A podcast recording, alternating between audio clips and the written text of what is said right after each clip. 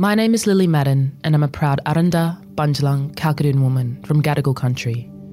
The Daily Aus acknowledges that this podcast is recorded on the lands of the Gadigal people and pays respect to all Aboriginal and Torres Strait Islander nations. We pay our respects to the first peoples of these countries, both past and present.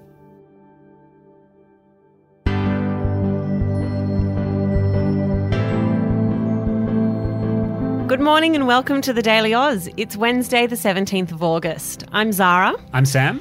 All we can talk about at the moment is Scott Morrison's secret ministry roles. Now, this is a big story and it's been unfolding with revelations trickling one after the other about portfolios that Morrison secretly swore himself into while Prime Minister. Australians knew during the election campaign that I was running a shadow ministry.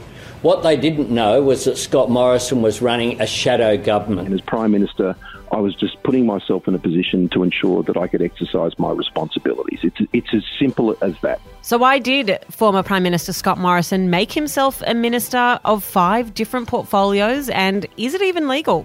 We'll get into that in the deep dive. But first, Sam, what's making headlines?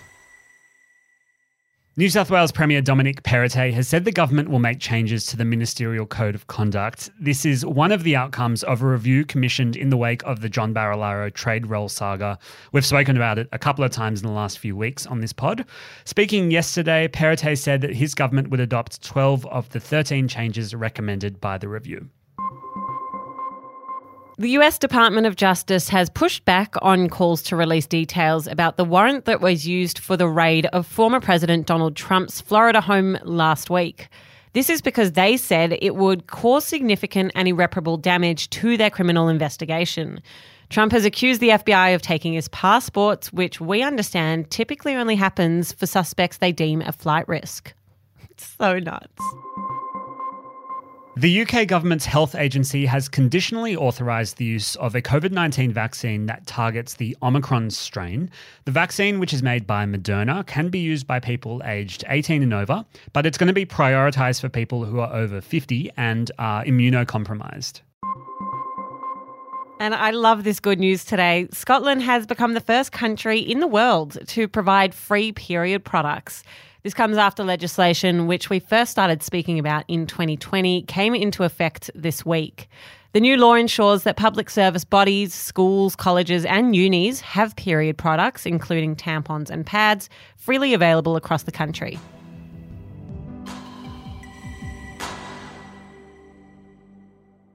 Zara, it's time to talk about Scott Morrison and the secret swear ins. Sounds like the name of a epic, Harry Potter. epic Harry Potter book, but it's not.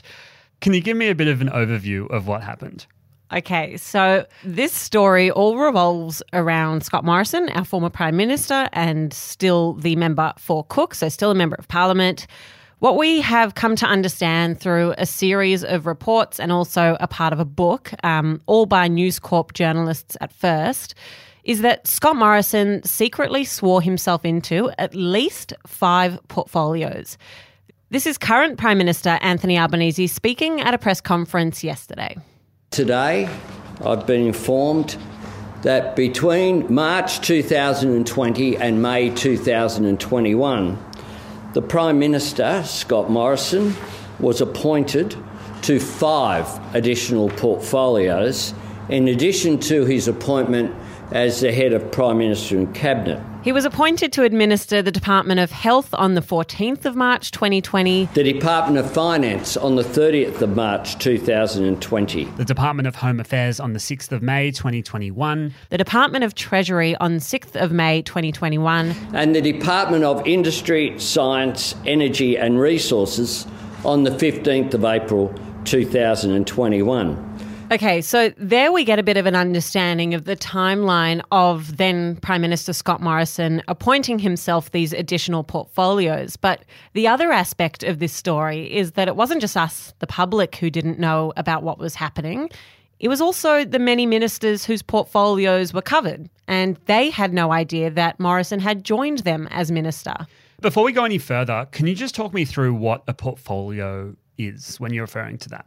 Definitely. So, when a party forms government, they take on a responsibility for all areas that the federal government manages. So, things like foreign affairs, defence, the economy, and it goes on. These responsibilities are then kind of sectioned off into what we call portfolios, which are then divided up among ministers. So I've got a top line understanding here that Scott Morrison swore himself as an extra minister on five different portfolios, each with their own minister. So he was co minister. Yeah, so it wasn't in place of that minister. It's not like the ministers lost their job but didn't know it. It was that there was kind of this backup minister as well as the front facing or the public facing minister.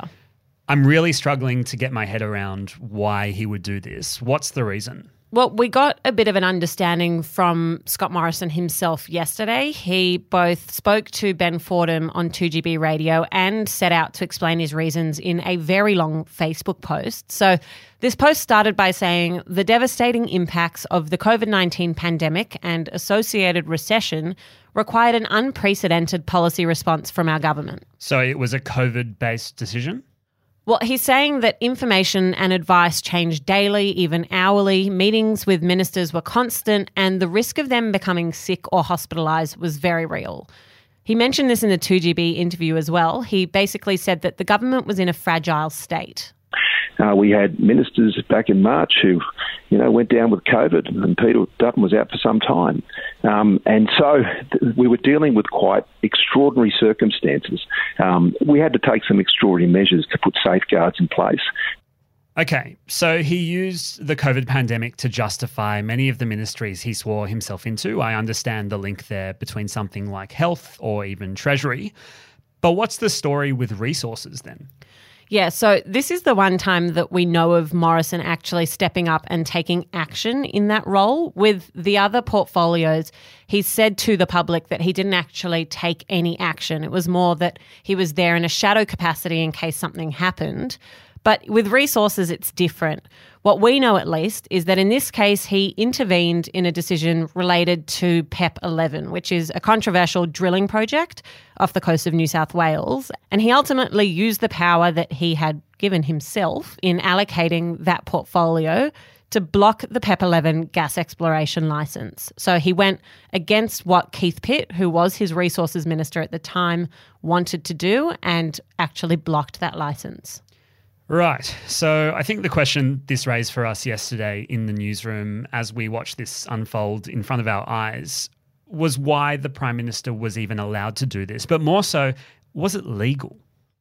Well, this delves into the realm of constitutional law, which, funnily enough, is not my area of expertise. So I decided to take some of our questions to constitutional law expert and former law professor of yours, Sam. A much adored law professor. UNSW professor George Williams. Okay, so let's start at the beginning. Is there a precedent for what we understand Scott Morrison has done? No, I'm not aware of one. We've certainly had instances where we've had acting ministers, people have been incapacitated, people have had to fill the gap.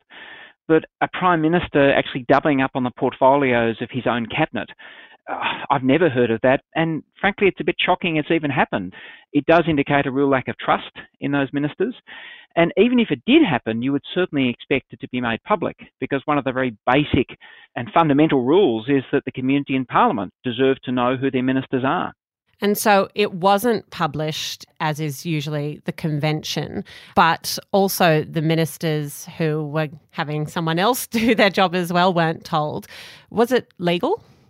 I think it's likely to be legal because there are so few rules surrounding this. Mm. And I mean, the law says that the Governor General appoints ministers. So if that was bypassed, and there was some doubt about that early, maybe if the Prime Minister had sought to appoint himself, that wouldn't be legal. But in the end, the Governor General has made a statement saying that he did make these appointments on the advice of the Prime Minister. So I, I think that's very likely to clarify the law issue. And instead, it gets us into territory was it wise? And uh, what are the broader implications of this? And can you explore what you think the broader implications of this might be? Well, I think it goes to the heart of a lot of big concepts in how we're governed, and uh, one of them is just accountability. Mm. Uh, we have a responsible form of government, a democratic parliamentary form of government, and what that entails is that ministers come out of Parliament, and Parliament in turn holds those ministers accountable through question time and other measures. But that assumes that Parliament knows who the ministers are. There's been some strong reactions to this, but I can really understand why. It, it goes to the heart of how we're governed and that idea of good accountable governance. Do you believe that it undermines democracy? Yes, it does, because if nothing else, we don't know who is exercising the power. And you know, it's a big thing to say it undermines democracy, but to be frank, democracy doesn't function without transparency. Um, mm. And in particular, you need transparency as to who the ministers are because they are the, the peak figures, the key points of power being exercised in our democracy uh, under law, advising the Governor General. And again, you could imagine if, if everything is kept secret, democracy just can't function. So there's a really basic problem here, and that's why it's not a surprise to see not only the government coming out and exhibiting concern, but even Scott Morrison's own ministers being shocked at what happened because it so runs against the grain. Yeah, that's interesting. I'm curious to know if you think uh, something should be enshrined in the Constitution or whatever it might be to ensure transparency so that something like this couldn't happen again. Well, a day or two ago, I would have said no. Um, I mean, really, I mean, it's a common sense that this just wouldn't happen. And we have conventions because they set out clear rules that you don't need to put into law because it's just so accepted that people would follow them. And one of those conventions is yes, you will tell people who their ministers are, but having gone through this experience and also noting how conventions are, are really being eroded around the world, the US and other places, I think you've got to learn your lesson from this, and that is legislate for transparency. And a simple rule that says whenever a minister is appointed, Parliament must be notified within a week or a few days. That would be prudent, I think, to do that, um, even if we frankly shouldn't need to do so. What a difference a day makes. Thank you so much for your time, George. Pleasure. Can I ask you a question? Yeah.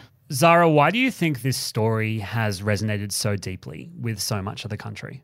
I think that the reason people are so angry about this story is because it goes to this central idea of trust and accountability.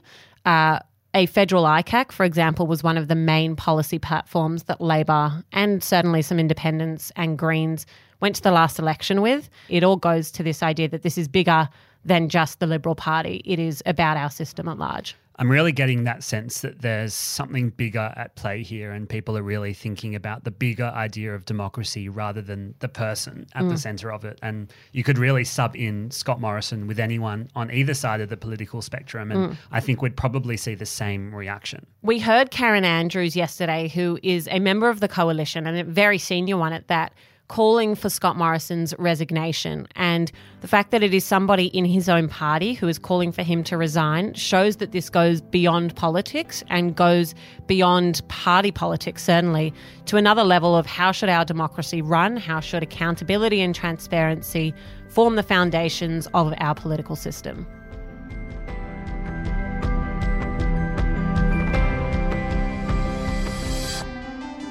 Thanks for joining us on the Daily Aus. If you learned something from today's episode, don't forget to hit subscribe so that when you wake up in the morning, there's a TDA episode waiting for you as you roll out of bed. We'll be back again tomorrow. Until then, have a great day. I had like wake up feeling like P. Diddy in my head when you said that. That's cool. Yeah.